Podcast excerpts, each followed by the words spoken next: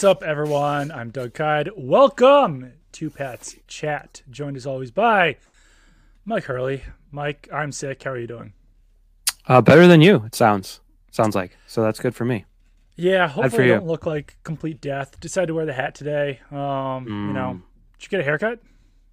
I did. It was a little messy, so we had to trim it up. But yeah, if you put the hat on, that coif of yours, you know it's a bad day. So I'm sorry to It's hear very that. true. Very true. It's been rough, but I'm I'm here. You're gonna probably do a lot of heavy lifting on this, but uh, there's some news. Do you remember? to. Do you remember at the Super Bowl when the same security woman uh, flirted with both of us? I Her name was like Cynthia or Teresa or something. I felt like a million bucks until I saw your tweet, and I was like, "Man, she must be. She must just be a flirty lady." But yeah. She must just say that, That to everyone, I guess. But was Sorry. the first Super Bowl I snuck into. you s- First of oh. many. Oh, which one was that? Was that uh? That was 51.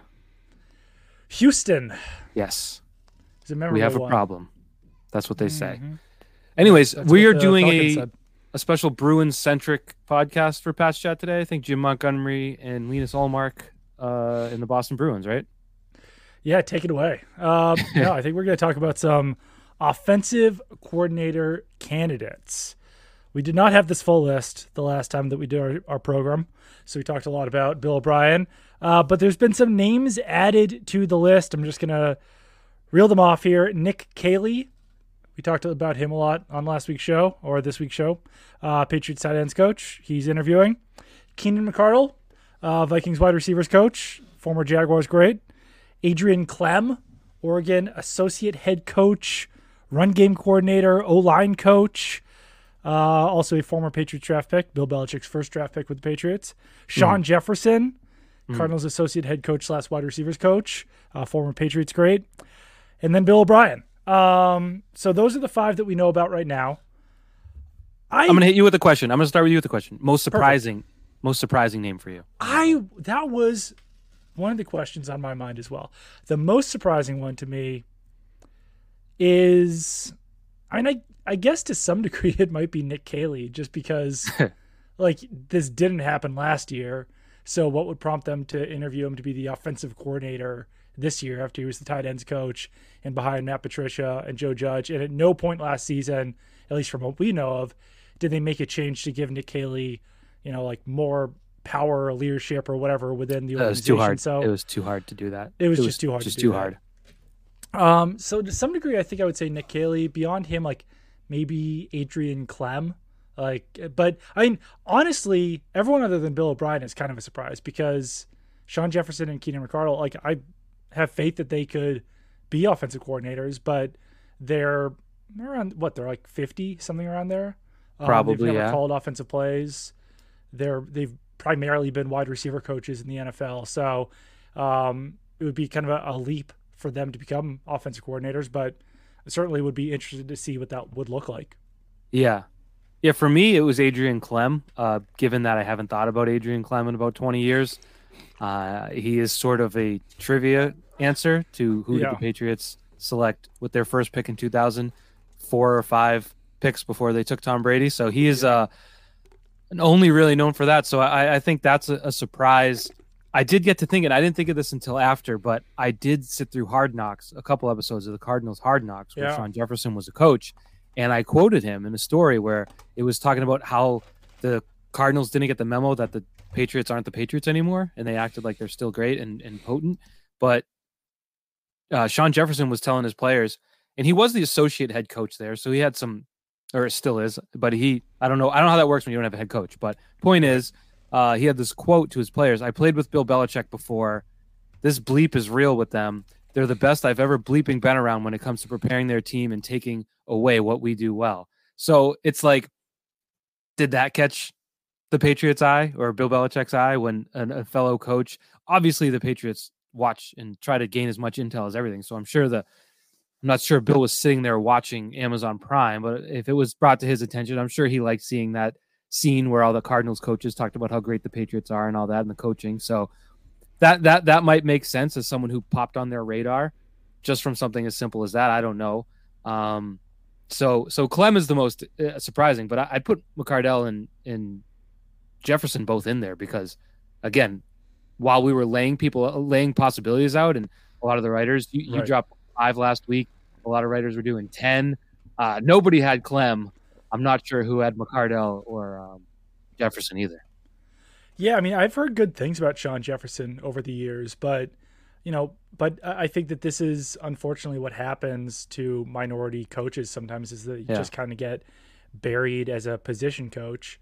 And for McCardell and uh, for Shawn Jefferson, they're obviously such good wide receivers that it's like, all right, well, if they're great with wide receivers, let's just keep them with wide receivers. So I think it's good that the Patriots are bringing them in to bring Adrian in, um, like as offensive coordinator candidates because maybe that will force other people to kind of take notice as well. It does ultimately all feel like this is going to come back to Bill O'Brien, as I mentioned on last week's show. So I think my question about some of the candidates the Patriots are bringing in is like, is there a possibility that any of these guys could join the staff in some other form? And I think that that would require one of these coaches to be, you know, to have his contract up, basically. I guess Adrian Right. Klemm could probably come over from Oregon without an issue. Um, maybe he could join on as an offensive line coach, have some other power within the organization, um, or like maybe at some point Jefferson or McCardell could come over um, as either wide receivers coaches or quarterbacks coaches, whatever it would be.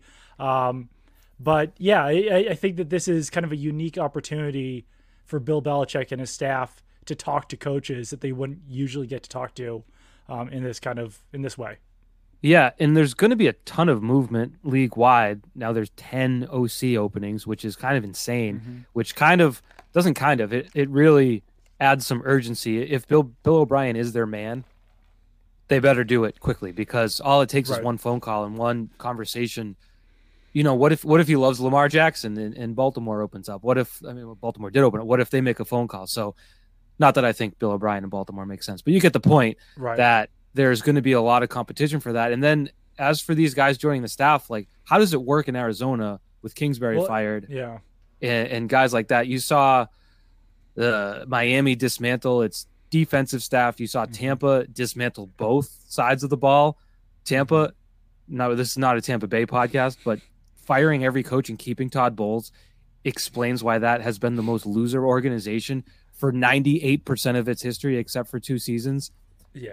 Um, but that's neither here nor there. But I think the point is there's going to be a lot of movement, and there might be a lot of guys making what we might have considered lateral moves because situations change and things like that. Now, granted, I don't think Keenan McCardell is going to leave Minnesota with a, a new head coach there with the best mean, young Sean- receiver in the. Yeah, No, yeah, yeah, McCardell, yeah, yeah, yeah. I, I don't think he's going to leave Minnesota, which is a good No. situation for him. Whereas Right. A guy like you know, w- I don't- you never know if a guy's happy in his job. I guess there's a chance he hates it in Minnesota and hates the state of Minnesota and hates the Mall of America and everything that Minnesota stands for. It's the state of hockey. So if he maybe he hates being around hockey, I don't know. So you never know that. But outside of that, I, I could see someone like Shawn Jefferson easily making a switch somewhere, and, and it could be here if he likes what he hears. I don't know. What does that mean for Troy Yeah. Brown though? Uh, that I mean, I, I like, but I guess there's a possibility that he could become like quarterbacks coach instead, or uh, like to Mm, coach yeah. some other position or something, Yeah. or to be like a passing game coordinator. I don't know if the Patriots are ever going to be open to having roles like that within their organization, but other teams do it. Other successful teams have run game coordinators and passing game coordinators. So like, I think that maybe that would be a possibility. And yeah, I don't know. I mean, are the Patriots happy with the way Troy? Like, I just have no idea. But yeah, with with Shawn Jefferson in Arizona, I think that if he's still under contract with Arizona, then it would basically be up to the new head coach about whether to keep him on or not. Um, and But that could be four weeks from now. That's that's tricky. It yeah, I mean, you're at the mercy of Arizona's coaching search and Right. GM search. So there's, I would have to think business wise, you got to let all those assistants go if it comes to that. Right. Like if they have other opportunities, because otherwise, yeah, someone like um, Shawn Jefferson could get kind of screwed in that regard and like not have a job this season or something. So yeah, it's Right. certainly possible. Um, but I don't know. I think that that's ultimately one of my takeaways from this is that the Patriots, like, even if these guys don't necessarily join the staff as offensive coordinator, then there's still the opportunity for them to join the staff in some other way. Um, and Jefferson's kind of an interesting coach just because he has kind of bounced around a lot as a coach. He was with the Lions, with the Titans, with the Dolphins, with the Jets, with the Cardinals. Like, I don't know if he's necessarily just stuck with one specific system throughout his coaching career. So he's a guy where like I don't know, I like if it's Brian Flores or something like that, they get hired by the Cardinals as their head coach. Like you might just want to keep that. You might just want to like keep him on staff. But I don't know. Like you said, that could be four weeks down the line, or they can make a head coaching hire tomorrow, and then right. I don't know. It's it all just kind of depends on the Patriots are on the the, the whim of the Cardinals' decision making. But um, obviously, we talked a lot about Caley on like the episode earlier this week. I did have one final thought on that. I tweeted out, and it's not that dissimilar from things I was saying on this week's podcast, and that's just that like Patriots went through this, are going through this coordinator search, and the only thing that I can really think of is like, why didn't they do this last year? like, mm. like if if they're gonna go through this and like bring in people from outside the organization and everything, and like I've seen the popular answer be, well, the Patriots probably just wanted Bill O'Brien knew that he wasn't going to be like actually available until this year.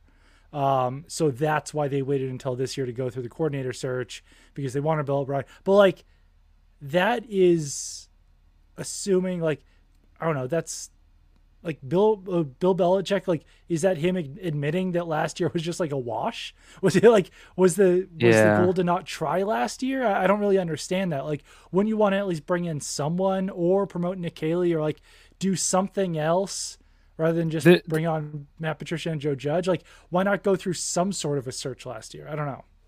And we talked about that the other day. And the reason I think there is some believability to it is because I swear, I don't know, what is this, our 12th podcast? We've brought up this line 10 times the blame me. It was sort of a preemptive announcement that it was going to suck. It was sort of an admission right. that this idea is has a high chance of failure. And when that time comes, just know it was my decision, which doesn't make sense. It, it's it's the NFL. You never punt on a season. I've never seen any team at any point except for the Colts when Peyton Manning was hurt. I, I guess we could point to some tanking years, so that's overstating it. But when you are a competitive team that's coming off a playoff position that has right. a young rookie quarterback and has room to build – I've never seen a team just say, eh, you know what, this year's okay, but next year is when we'll really hit it, kick it in overdrive. That's strange, especially coming off the 2021 season where you spent a billion dollars in free agency to to go into the next year and sort of say, eh, we can't get our guy until next year. I don't think Bill O'Brien is that sort of savior to make wasting a whole season worthwhile.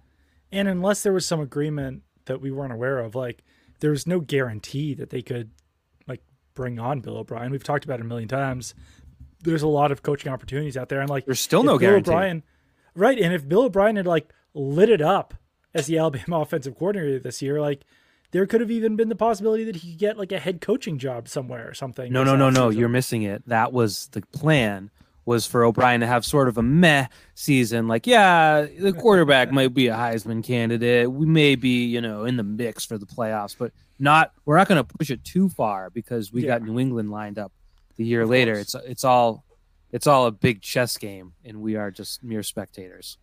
And we are mere pawns. Um, other than O'Brien, is there one person on that list of candidates who, you know, like intrigues you more than any other? Well, I don't know what kind of OCs those guys would be based on that, that's what's tough. Yeah, their their lack of coordinator. So I would answer that question by saying the interview that intrigues me the most would be Nick Caley's because hold on, I'm gonna do this because this glare is just I just gotta sit taller. That's all. Uh, Nick Caley's interview. So let's say they sit him down and say, Nick, how are you? And he's like, I'm fine, I guess. Um, and they say, Well, what is something about our offense last year that was poor in your estimation? that you and what would you do better? And you know, what if what if Matt Patricia is sitting there? And what do you say? And granted, at that point, you're Nick Caley. Your contract's up, according to reports. You got dismissed last year to the point of being buried behind two guys that couldn't do it and never getting that chance, despite that being evident pretty quickly. And you got to sit. I think you just got to do like a screw it.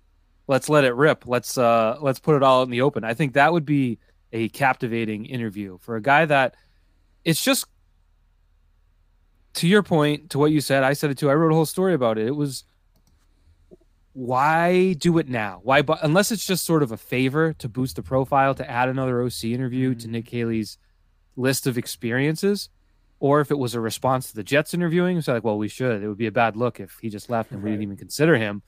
So maybe it was just sort of perfunctory. Uh, I don't know if that's the right word. That's many syllables, but it seems like the right word. It's a great. Word. Just sort of going through the motions and, and just a, a, formality on both sides.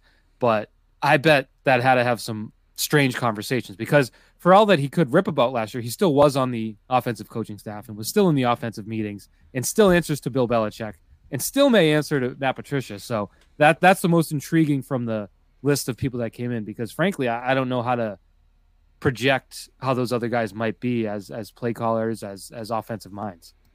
Yeah, because I mean Adrian Klemm um I was kind of looking through his his history as a coach and I wasn't really sure how things ended with him and the Steelers because he spent 2019 and 2020 as assistant offensive line coach, 2021 as offensive line coach, and then he left the team for yes. the remaining two games of last year to become Oregon's associate head coach, run game coordinator, and offensive line coach. Like that in itself, obviously it's it's ultimately a good thing that he wasn't like fired by the Steelers, but um it's like I know he, he had the associate head coach and run game coordinator titles, but going like from the NFL to college and like having a better title is still kind of a lateral move there. So that I don't know. At least he he's the run game coordinator with Oregon. Um, but I don't know. Yeah, it's it's tough to say. Like I also don't think that it's an I think that Patriots fans probably want Bill O'Brien the most. But I also don't think that there's a name on this list where like Patriots fans would flip out if they hired Adrian Klemm or Shawn Jefferson or Keaton McCardell. I guess like. Well, I would say this after if Nick Caley was hired as OC. I think after last year, going in with guys that have never held a job at this level, the held the the job of OC at this level, I think most people, and I can't speak for everyone, but I feel like there's a need to be like just have someone who's done it before just someone yeah. who's been an offensive coordinator. And I think O'Brien fits the bill for a lot of reasons. I don't think he's a savior. I don't think he is some brilliant offensive mind, but he's very good and very experienced. And it's similar to the case I made for Kingsbury, where head coaching's hard. There's a lot of different responsibilities. Your head's going 20 different ways. Perhaps just as an offensive coordinator, just running that side of the ball, owning the offense O'Brien is the most capable. And those other guys, yeah. I think there would be some alarm, not because of them individually on their merits, just because of what the Patriots are coming off of. Of a year with two guys that never did it, and Belichick saying, Well, we're going to do it. And everyone being like, This is a bad idea, Bill. You shouldn't do it. And him being like, Yeah, well, um, it's happening and we're not changing it. And that's that. So I, I would say that is the biggest concern with guys that haven't been OCs. Yeah, I mean, at least they've come up through the ranks on offense. But I, I guess that's the other question is that I'm a little bit surprised that they didn't bring in other coaches who have offensive coordinator experience. Like that they didn't bring right. in I don't even know who some of the names out there are at this point, but like like Darrell Bevell or like yeah, know, well, Schottenheimer, like Bev, those types of Bev guys. in New England. That one. Well, no, like but just like those types of. what about Greg Roman? Are, that's that's that's a more new one. I mean, the you saw the Giants one. benefit from Wink Martindale leaving I know. Baltimore. Maybe maybe the Patriots could jump on the other side of the ball. I, I don't know. Do you think Greg Roman called the up and over the line play from the two yard line for Huntley? Because if so, think, pass. Didn't Huntley but... say? Didn't Huntley say that he was supposed to go low, and he decided on his own to go high? Still, I would hope so. From like the two yard line. Um, I I don't think that Greg Roman is necessary to bring in here. Um, okay. Or like Joe Lombardi, but like I so that leads me to thinking to some degree, and I, I don't want to. I don't know. I, think it's it's a pretty big accusation to say that like the Patriots are just like bringing in these guys when they just want to hire Bill O'Brien anyway. That's like kind of what it looks like on the surface. But I would say that like the fact that they're not bringing in guys who have offensive coordinator experience other than Bill O'Brien makes you think at least a little bit that it's kind of like going through the motions before they hire Bill O'Brien seemed that way, especially when the reports were like, "Oh, O'Brien's still out scouting. He still has to perform his his tasks for his Alabama job before his contract ends in February or whatever." That felt like a I don't want to say a cover because, like you're saying, you're accusing things of being like a fait accompli. Yeah. That's French. That's French uh, for you. Um, but with all of the reporting being like, yeah, it's Bill Bill O'Brien most likely, that it is kind of hard to feel otherwise. But at the same time, they will need to hire a staff, and some guys will want to move, and some guys, you never know what opportunities will come up and not come up. So I, understand the, the the need to do a fuller search, and maybe that is why they targeted guys that don't have OC experience Right. because they're not really looking for an OC. right. Yeah, they already kind of know who the OC is. But I would say that, and if they're able to get Bill O'Brien as as the OC, bring Adrian Klemm on as offensive line coach, and then like have Shawn Jefferson join the staff in in some sort of, um, you know, some sort of way. The the coaching staff already looks ten times better than it did last year, like just based on experience alone. And I know Yeah. we've talked about this before, but it's like it's not only the fact that Patricia and Judge didn't have experience on the offensive side of the ball. They had an NFL safety, like an Alabama safety, coaching running backs last year. Vinny Sunseri, like didn't play running back. I, you might have done it in high school or something, but like he was a safety in the NFL. He was a safety at Alabama, and then he's coaching running backs. Ross Douglas. If you know football, you know football. We learned that. Ross Douglas was a defensive back in college, and then he's coaching wide receivers. Like Troy Brown, yes, he had a lot of experience playing wide receiver, but even Troy Brown, like a relatively new to coaching. When did you join the staff? Like 2019, something like that? 2020, 2019? uh, yeah, I think it was 2019. so Yeah, not a lot of but as like an experience there. assistant. Right. Um, and then Billy Yates, not a ton of experience. He was on the offensive staff as well. Like, I think that ultimately you just need to bring in guys who know what they're doing. And I don't know who floated this out there or where this came from. It was but me. It was you. Uh, Doug Marrone, like people threw him around there as an offensive think 'cause line coach O'Brien- Did he coach the O line at Alabama with with O'Brien Might have. Yeah. I mean, I think that would be great if they could get Doug Marrone. Um, or head coaching experience on the on the uh, on the in the in the room? Yeah, I mean, I I I just think that that's kind of what the Patriots need at this He- point. Is like he did he coached the O line doing. 2021 in Alabama, so he did a year there after he was done with Jacksonville. And what did he do last year? He was the O line coach for the Saints. Might Oh. still be, as far as I know. So they're Okay. keeping their head coach. Uh, so not sure how. And I think they're keeping their offensive coordinator as well. So I yeah, I mean that seems kind of unlikely that they'd be able to get Doug Marrone. I doubt they signed him to a one year contract. Um, Yes. So for, I guess ignore that I said that, Uh, and I'm blaming whoever threw that out there as a possibility because Yeah, how d- it wasn't me. It wasn't made- me. How yeah, how dare they? They made me look very stupid, and I don't appreciate. How dare that. they? Um, but yeah, I mean, Klemm as offensive line coach, that's better than Matt Patricia and Bill Yates. Yeah, for sure. IMO. No, that's a good point. Unless he leaves the team with two games left in the season. I googled that while you were talking, and Tom, did you read Tomlin's explanation for it from last No, year? no. So they released a statement, um, and this is what Mike Tomlin said. We released a statement. The landscape that is coaching is changing each and every year. We see it. Decisions are being made earlier in the processes. Colleges, the processes are happening faster. People are making hires and so forth. The financial co- component in our business is making college football much more competitive. So we're all getting faced with challenges that we really weren't faced with in the past. We made the decision. I made the decision to allow Klemm to move on to Oregon. I don't know. Yeah, you could take the job, but why have why do you have to leave the team with two games left rather Didn't they than make the playoffs the last year? The Pittsburgh Steelers. They did. Yeah. They So he, lost to the Chiefs. he left a playoff team two weeks, two weeks to go in the They season. won their last two games, including an overtime win in, in week 18 against the Ravens, and went to the playoffs where they got doors blown by the Chiefs. But still, that that that explanation is a very Mike Tomlin. I'm not telling you answer. Uh, he made it pretty clear though, like the, why he was leaving financially. Uh, but yeah, he could have stayed and finished the job. He didn't have to go to Oregon to be the run game coordinator in December. He could have waited till J- January. Right, like that's the kind of weird thing about it. Obviously, they have to do recruiting and everything like that. And maybe Adrian Klemm is like an incredible recruiter, so maybe they wanted to get him started on that early. But like, I don't know. I mean, like Oregon wasn't playing games at that point when he left, so I feel like probably could have waited.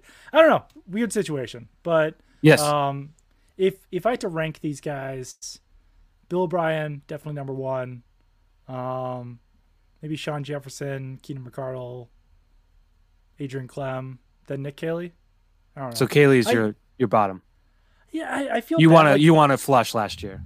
I just I, I don't I don't know. Like I, I think that he probably is highly regarded around the NFL, like all those things, but like and to some degree it would actually be like kind of cool for Bill Belichick to be like, hands up, made a mistake. Should have named Nick Caley the offensive coordinator last year, but like I just don't think you can necessarily go back on that at this point and be like, Yeah. all right, we messed up and the the answer was already in the building. I just I Yeah. I don't think that that can be the the way you handle things. Probably not. And it's probably better for Caley to go somewhere else at this point based on how bad last year was and how difficult it would be to really have a reset and refresh Right. having been a part of it. It's it's probably for the best for him to find. I don't know if the Jets want him. I don't know. Even if even if he ends up as a as a position coach somewhere, it might advance his career better than staying here in an uncertain situation. right. But like but the Patriots are going to need a coaching staff, so they might need him.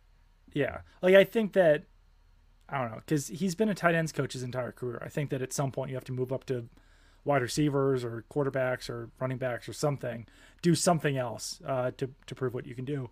Uh, so yeah, I don't know. Do you have any other thoughts on the uh, the offensive coordinator situation? Uh, There's who's who's interviewing tomorrow? Is it McCardell or um, or Jefferson?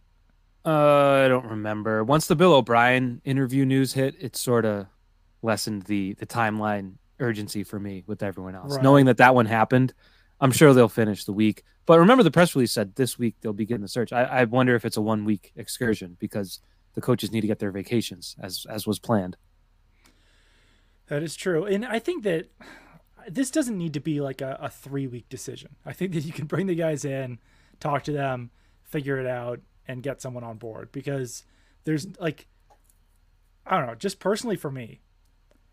So Bill O'Brien's out there recruiting right now for Alabama, but he's got this interview with the Patriots. Like, anytime that I've been in a situation where like I know I'm there's either like a possibility that I'm moving on for, from a job or like I know I'm moving on from a job. I just like don't give a crap about the job that I'm doing then at that point. Yeah, especially feel like that's- recruiting. right. That's a lot. Like for Bill O'Brien right now, he's probably just like, God damn it. I'm like, do I really have to like be doing this right now? Oh, what's Nick like? Nick is the best. Nick is a legend. He has won a ton of games. You should just see him in person. It's it's the whole thing. Uh yeah. Anyways, do you have any food for me? yeah, yeah. you know what? sounds, Uh, I do have another thought. One is it's not a correction, but you said Nick Caley's only been a tight ends coach. He was the fullbacks coach for a couple years, and then they eliminated the position from the offense, so they didn't need one anymore. So that was interesting. Um, and then another thought: Jeff Saturday has interviewed with the Colts, so there's a chance you lose out on him if the Colts hire him back as head coach. So That'd be a, a potential loss there. And lastly, just to tie a bow on last episode when we talked about uh, Minot State, which we both mispronounced as we learned on Twitter, it's Minot State and Oh, Snow College. Not? Oh, you didn't see Oh, yet?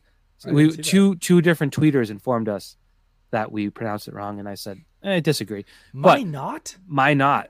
My not? M I N O T is my not? That's that's what I've been told, unless I'm being pranked.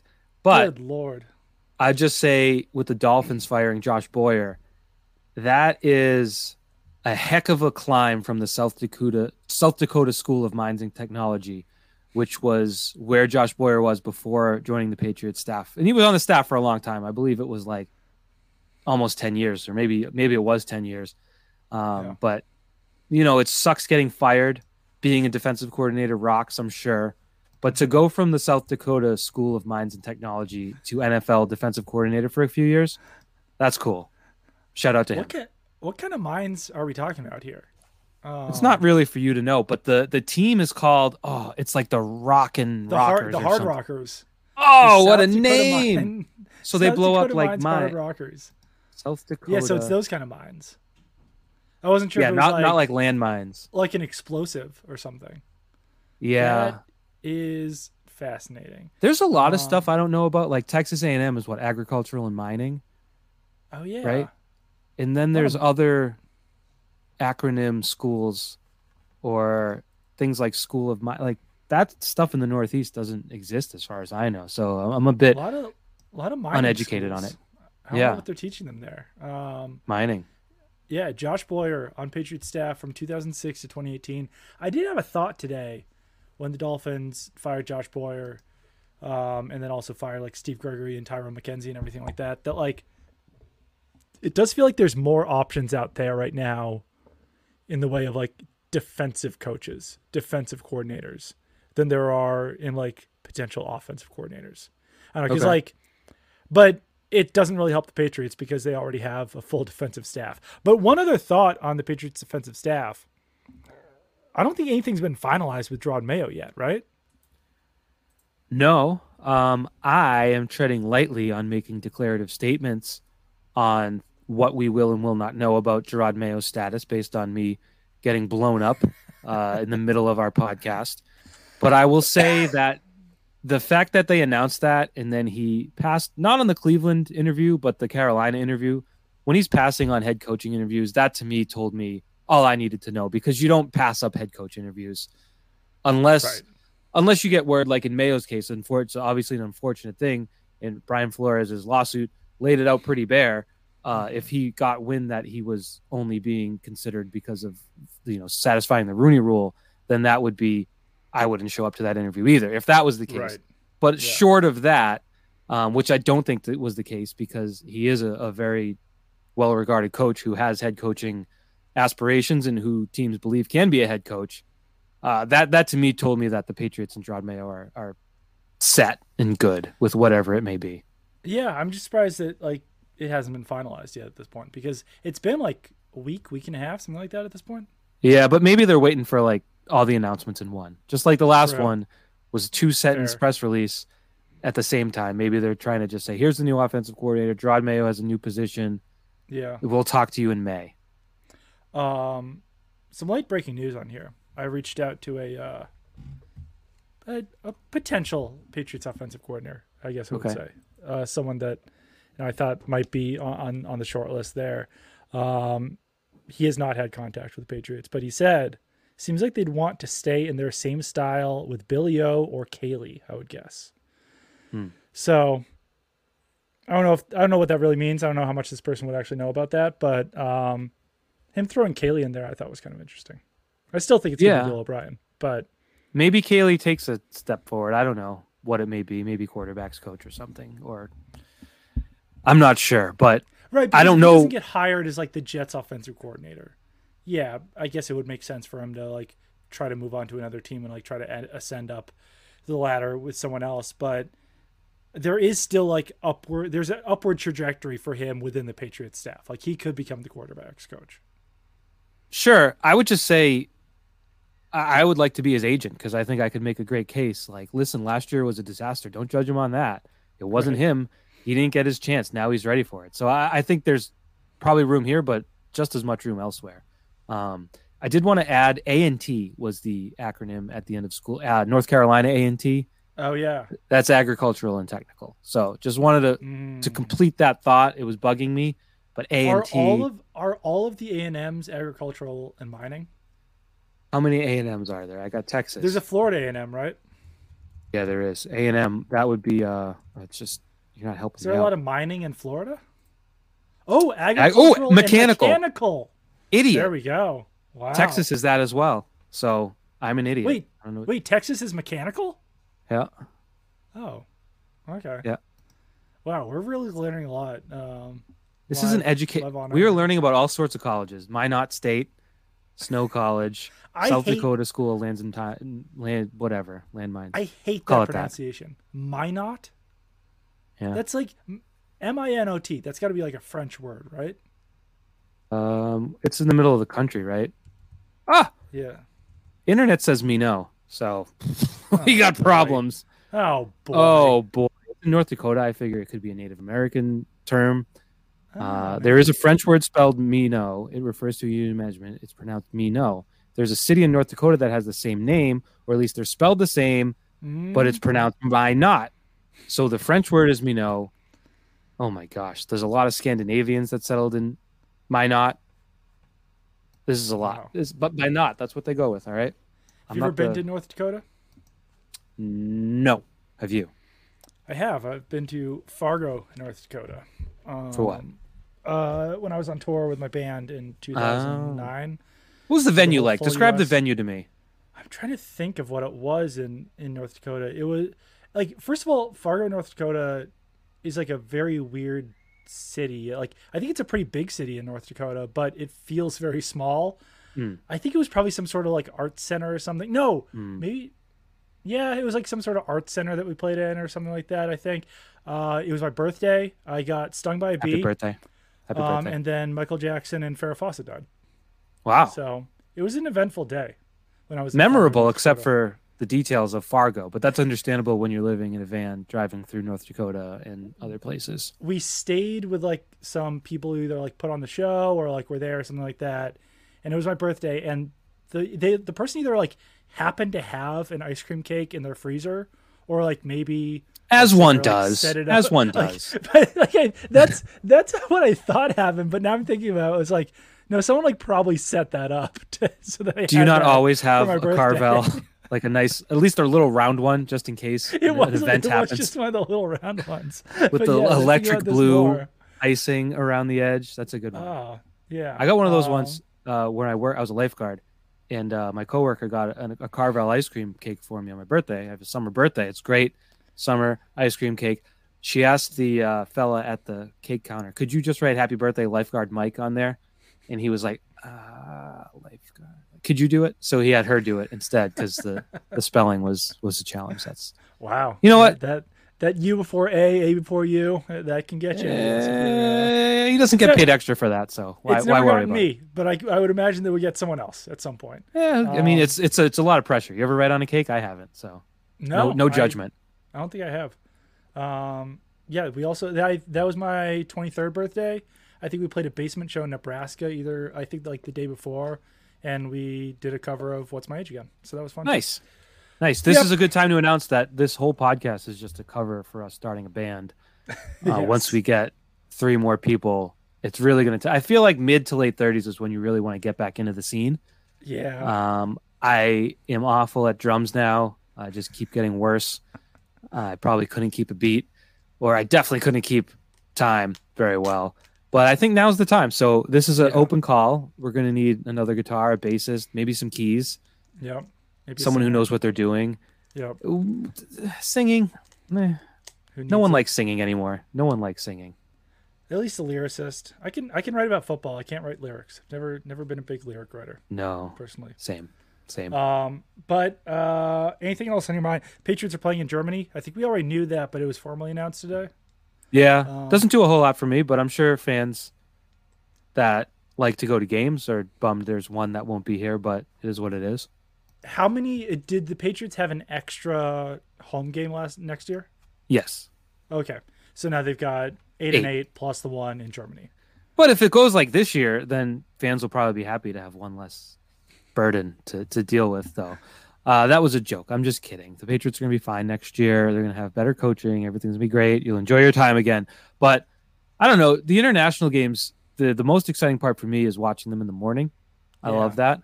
Yeah, Uh, hopefully that's a morning one because Brady's game in Germany was in the morning, right? I believe that was a nice I believe so. Yeah. 8:30, 9 Yeah. a.m. Oh, I love the 9:30 game. Yeah. I, I did laugh. It was yes, it was definitely a 9:30 game because it was Buccaneers Seahawks, and that meant that the Seahawks players were playing that game at 6:30 a.m. local time, hmm. and Seahawks fans had to wake up at 6:30 a.m. to watch that game. Like 9:30 is fun. Well- it's like oh cool, I get to watch football for like 15 hours now rather than 12 or whatever. I don't know.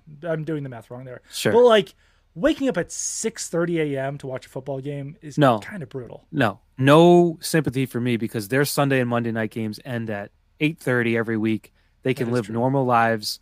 Uh, no sympathy that they had to wake up once when I'm up until 12:15 a.m. watching the Seahawks and the Cardinals miss field goals and go to overtime on Monday Night Football, and I have an illness, so I can't go to sleep, and I have to watch every down. No sympathy on that. What was the game this weekend that went on for 4 hours? Was that Bills Dolphins? Yeah, they had to delay the start of Giants Vikings because that game was it, it was halftime at 3 p.m. It went to halftime. At Yes. three halftime's usually at two. Yeah. Like, that, that was insane. And there's no great reason other than there was a lot of passing. There wasn't much running. There was there was that's a new word. I feel like the first two drives were three and out, so it was like three and out commercial, three and out commercial. Maybe the third drive was a three and out commercial too.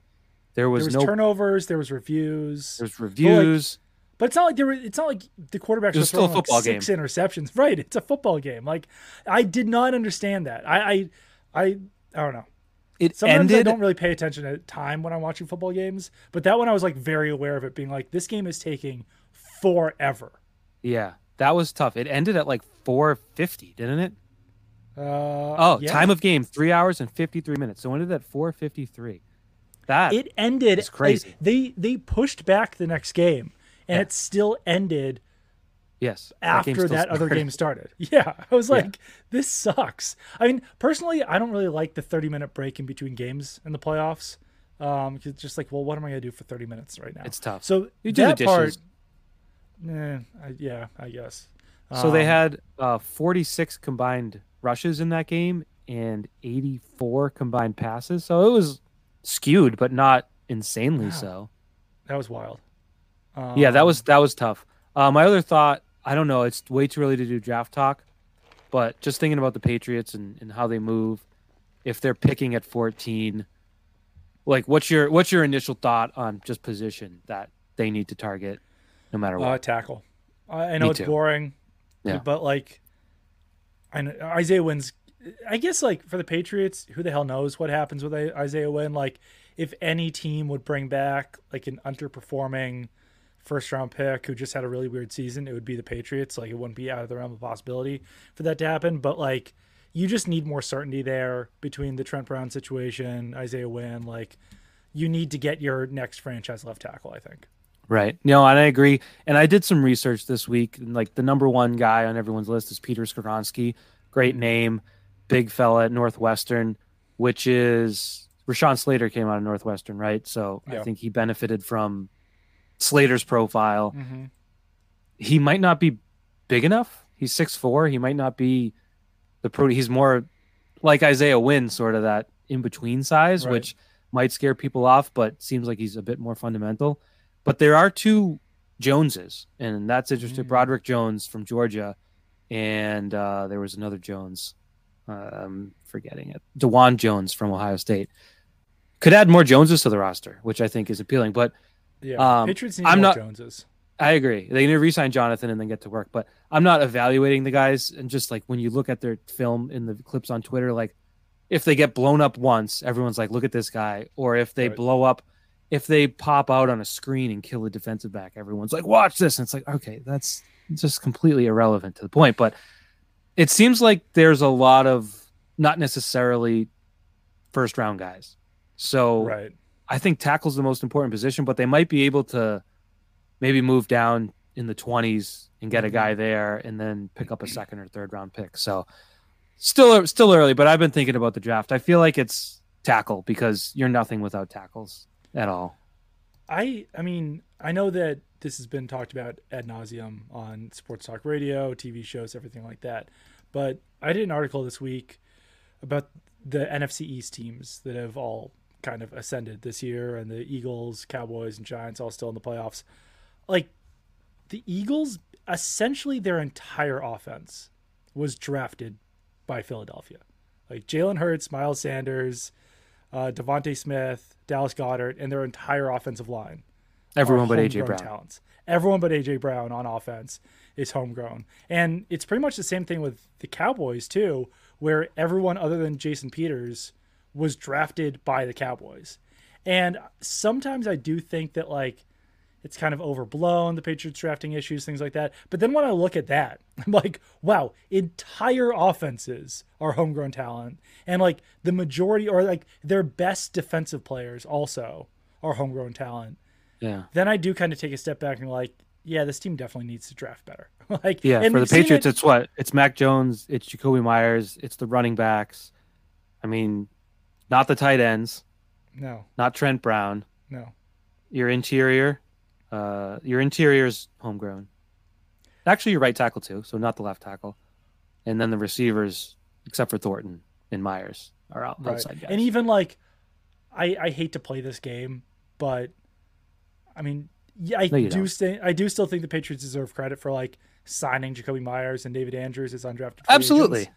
Yeah. but they also weren't like drafted by the Patriots. I don't think it like makes a significant difference, but it's not like those guys were like third round picks or so. I don't know. And I think it's Yeah. it's like a different scouting method. You you still find a really good player, you find him a huge bargain, and in some ways it's definitely more valuable.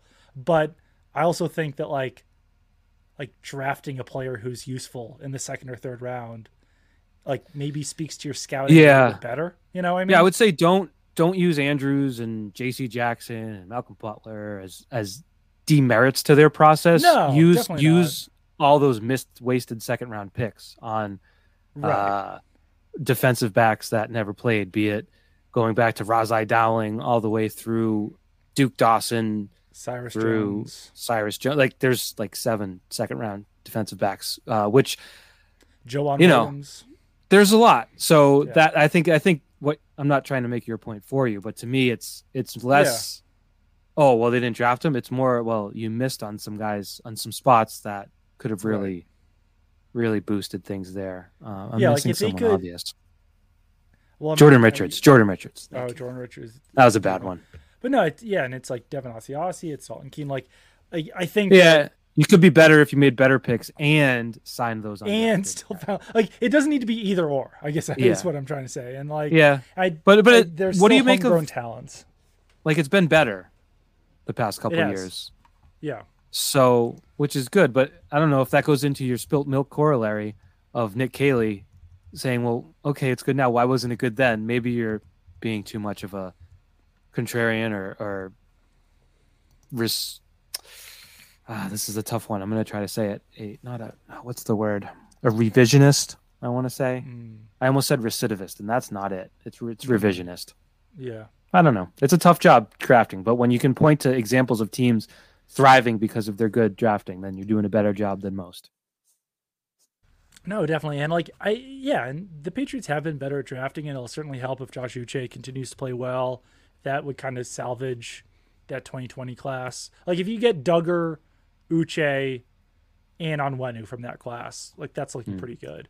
Um, Can I ask and you a question? Can we go honest, honest uh, uh, trust tree here? Yeah. Anfernee Jennings, linebacker. Yeah. Did you know? I, I want to get the number right. I don't want to. I don't want to just throw it out there. Did you know that he took thirty point three percent of the defensive snaps this year? Um, I think you know I that? did only because that's like something that I looked at recently.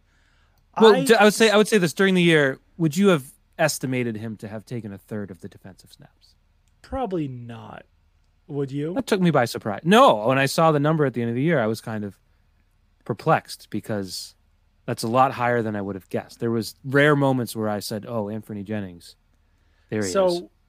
I think that Anfernee Jennings, like, obviously Bill Belichick, ninety nine point nine nine nine nine nine percent of the time knows more about football than I do. When the Patriots drafted Mm. Anfernee Jennings, That was a little low. I would I would go I would add another few nines. add a few more nines. When the Patriots drafted Anfernee Jennings, I was like watching him at Alabama and at the Senior Bowl and everything. I was like, that is a very slow human being. Like Okay. he does not run to the sideline very fast. And the Patriots really tried to make Anfernee Jennings an off-ball linebacker. And I was like, that's really weird because Anfernee Jennings was really good at Alabama as an edge defender, and speed matters less at edge defender than it does at off-ball linebacker. Um, and he was a really good run defender at Alabama as an edge defender. And then for basically two years, the Patriots were like, no, he's going to be an off ball linebacker. then this year, they finally moved him to the edge, and he played 33% of the snaps or whatever it was that he played. I just, it's one of those situations where it's like, I, I don't know. I don't know why the Patriots do weird things sometimes and, and Yeah, try to I- like, like fit a square peg into a round hole. I don't know. And they kind of, I think there was like some sell jobs. Cameron McGrone being the biggest, with Matt Groh Right. saying he was like an extra draft pick this year. Didn't really pan out. I feel like there was some some pumping of Raekwon McMillan as a sort of game changer type. And I think Raekwon McMillan was fine when you saw right. him out there, but wasn't exactly a, a, a game changing type of player. So I don't know. I, I, maybe Anfernee Jennings fits in that where they were trying to make it happen. But that, that was just something yeah. in terms of young players that were drafted that that one when the season ended and I saw the number, I was a little bit, I would have guessed under 20, but it was yeah. over 30. Um, what do you think about a wide receiver in the first round? That's probably not the best idea uh, when you've got tackle problems. I'd almost this is I go against this if I if I'm going to pick an offensive spot there, I might go tight end over wide receiver hmm. because you saw it this year when one guy gets hurt, you have one tight end. When both guys get hurt, you have none. So there's a need for depth there.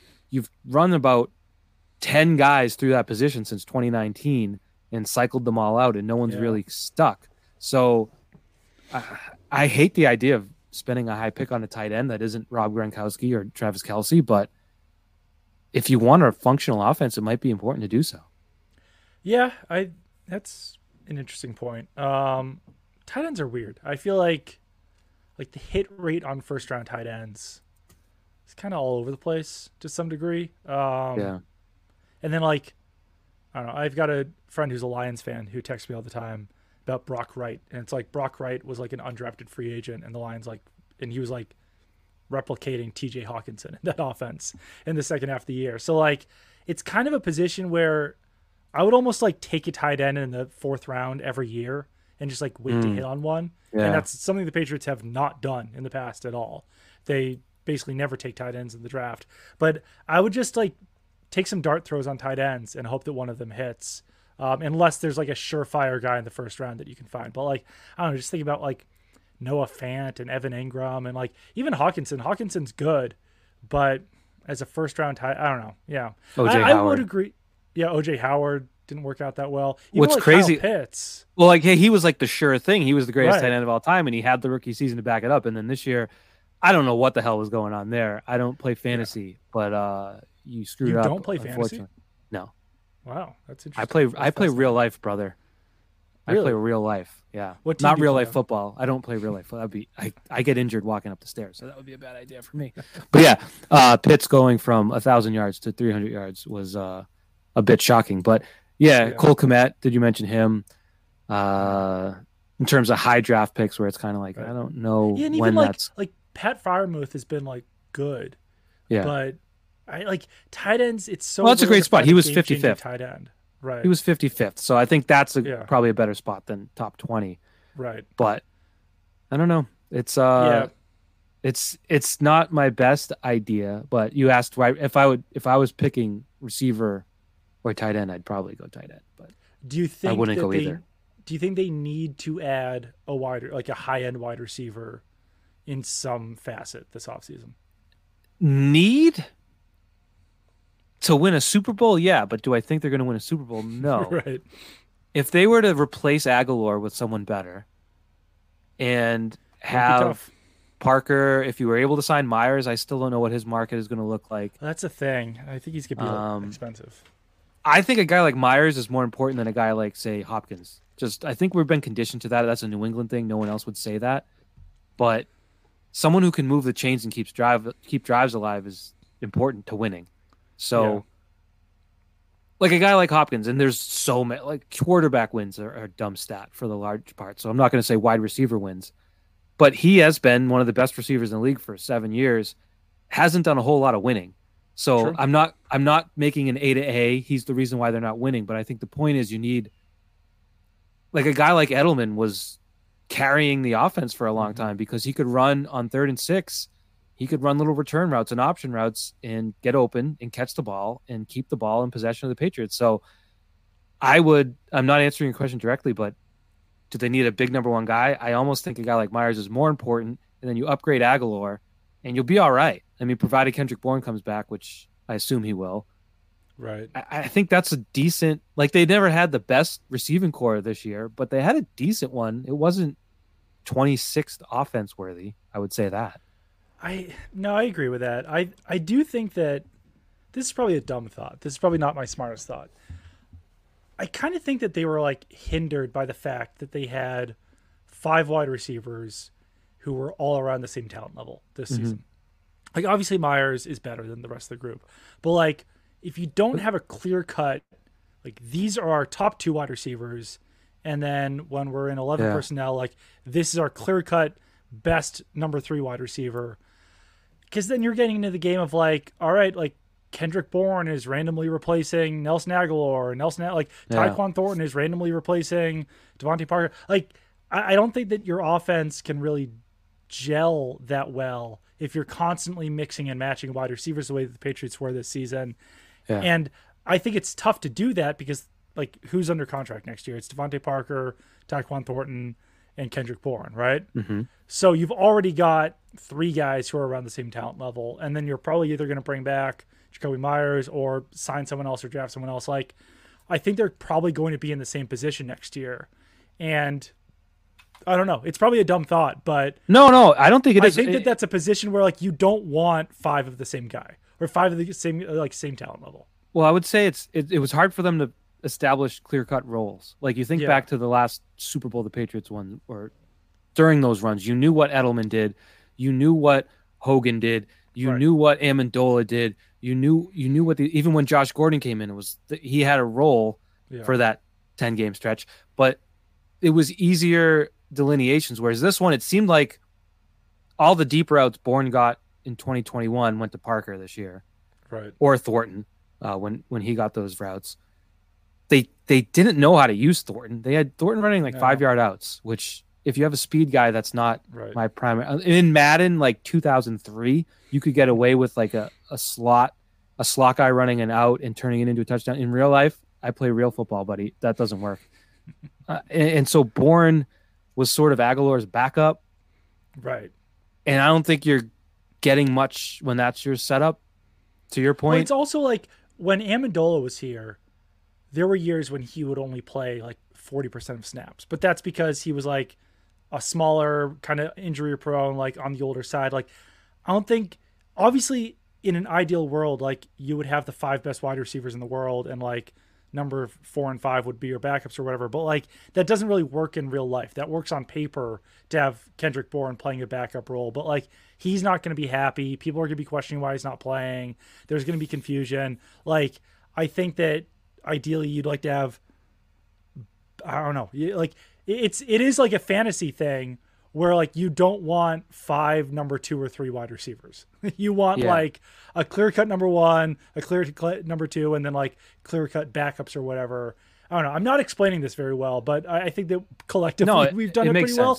But like you don't want a starting caliber wide receiver being forced into a backup role because Yeah. it, it just it doesn't work team wise. I don't know. You know? and you probably need different skill sets. Like the guys I mentioned, throw in like Phillip Dorsett had a specific Right. skill set.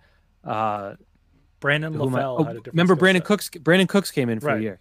He'd Yeah. run 15 yard comeback routes until the cows came home and would Right. spring a deep one every now. Like he, there, were- th- no one else did what he did. And Yeah. this year, it, it felt like if Parker went down, they would use Agholor in that role Yeah. and have Bourne be Agholor. They couldn't figure out the and so maybe it speaks to the wide receiver coach. I think it more speaks to the offensive coordinator, not a Matt Patricia podcast. We've moved on. It's 2023, but I think that is something that I'll never move on. their situation. I, I would say Meyers isn't more important to them than he's going to be for anyone else. Yeah, that's probably Um, true. I is it weird that it's hard to find like Danny Amendola, Julian Edelman, Troy Brown, Wes Welker? Like, is it weird that Uh, hard to find no, that player? because because and it's not to. say- I mean, I respect the hell out of those guys. They were tough as balls.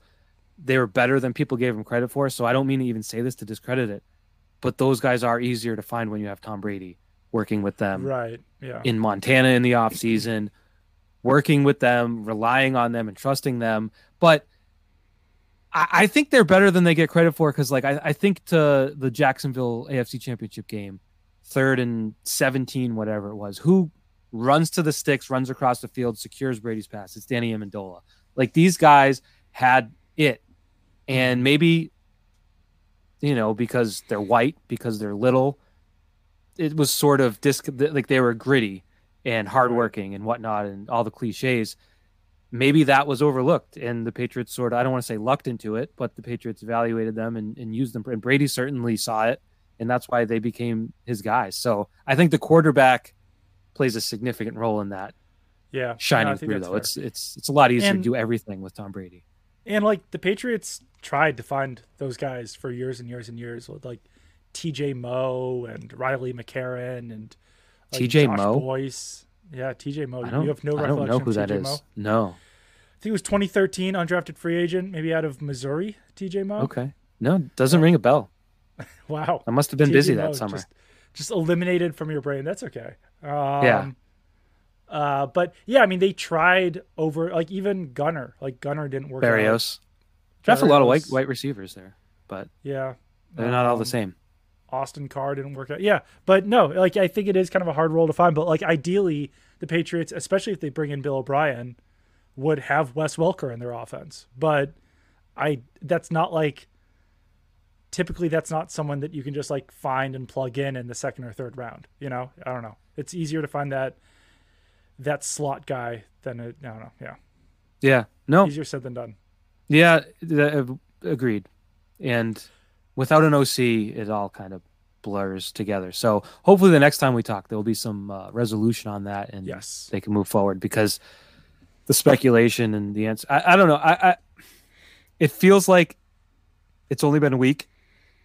It feels like it's been a month since that press release came out. And as Right. teams were doing interviews and firings and all that, and like Monday and Tuesday, and there was nothing from the Patriots, Yeah, it was getting a little tense. So things moved pretty quickly, I would say, and They I would I would anticipate they wrap it up. I think probably by the time we we record next, we'll have an answer at offensive coordinator, and it will probably be Bill O'Brien. Um, and once again, I think that's the best solution. All right, anything else you want to say? Sixty seconds. Uh, let's look at one playoff game because it relates to the Patriots. Bills Oh, yeah. Bengals. First of all, the game should probably be at a neutral site. The Bengals kind of got hosed there. I agree. The. NFL wanted to make things fair, but anyways, yes, I kind of like the Bengals in this one. I I, think there is an emotional fatigue with Buffalo that has to be wearing on them. Mm. Um, going back to Thanksgiving with the snowstorm, having to play in Detroit, having to go back to Detroit in a short week. They had three primetime games in five weeks. They had the Damar Hamlin thing, obviously the most devastating part of it, and staving off, you know, holding their position in the AFC the whole time, having Super Bowl expectations since last January. I think there's a chance they're ripe, and the Bengals having like an A, nobody believes in us and nobody wants us to be here, and the league wants the Bills to win. That is a dangerous element to give to a reigning AFC champ. So, ah, it's going to be a last minute type thing. I still kind of think the Bills pull it out, but the Bengals are the Bengals are going to be feisty and could disrupt the whole AFC playoff picture. I think the Bengals are pissed off, and Mhm. I actually do think the Bengals win. And some of that is Josh Allen is like kind of broken right now, Mhm. not like fully broken, because he still has like four throws a game that no one else in the world can make. But he had two interceptions, three fumbles, and lost one fumble in last week's game. Mhm. That the Bills should have annihilated the Dolphins and wound up winning Yes. by three points. The the Bills should have annihilated the Patriots, and without two kick returns for touchdowns, might not have won that game. Um, the Bills are on like an eight game winning streak, but over these last few weeks, like including that first quarter against the Bengals, they just haven't totally looked like themselves. Um, Yep. So I'd be a little bit concerned about that game if I were a Bills fan. And I think the biggest issue there right now for Buffalo, and this sounds kind of absurd to say, is that like the playmakers in the Bills offense are not as good as they were even last year. Like Gabe Davis is kind of underperformed. Isaiah McKenzie hasn't stepped up like he was expected to. They had to bring back Cole uh, Cole Beasley out of retirement. Um, I was looking at that today. Josh Allen has thrown 15 or 16 interceptions this season, something like that. Six have been on targets to Gabe Davis, three to Dawson Knox, two to Isaiah McKenzie. Stefon Diggs is number four in the NFL in targets, and Josh Allen has only thrown one interception on those targets to He's Stefon Diggs. good. So it's like Stefon Diggs and then everyone else. And I think that that's kind of rearing its ugly head um, for the Bills. Kind of similar to when it, on the Chiefs, it was like Tyreek Hill, Travis Kelce, and no one else. But it's even worse for Buffalo because it, it's basically just Stefon Diggs and no one else right now. Yeah, well, well thought out. That was more than a minute for both of us, so I lied. But Yeah. that's a that's a that's a juicy game. I'm gonna I'm gonna enjoy that game. I think that's and there's implications because we take things for granted, Super Bowl windows and whatnot, being in Yeah. New England based thought, Right. but you made it to the AFC Championship game last year. You blew a lead with 17 seconds left.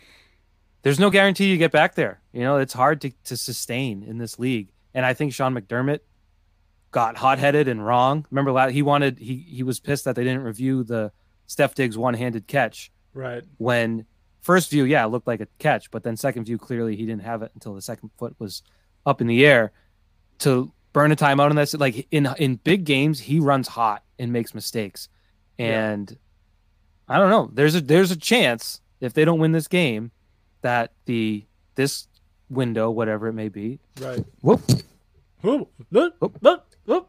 oh boy, I might be dead. I'm muted. I don't even know. I hit a button. No, you, I can hear you. Oh, there's Um, volume buttons on my microphone. And if the Bengals win, Oh, sick. the the Chiefs have like eight losses over the last two years, something like that, and I think three of them have come to the Bengals. So that sounds right.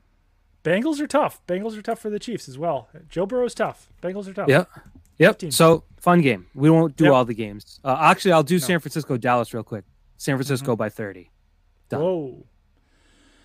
All right, that's brave. Um, what's the other uh, Eagles Giants? Eagles are going to annihilate the Giants. Um, I don't think it's going to be an annihilation. Um, the Giants are They- so tough, but the Eagles are so much better than them. I think the Giants, like talent wise on paper, might be one of the least talented teams that has ever made the divisional round of the playoffs. But Brian Daboll is a good coach. Like they're making it work, but like pure talent wise on that roster, it's like it's crazy. I, I don't know. Well- that's my take on that.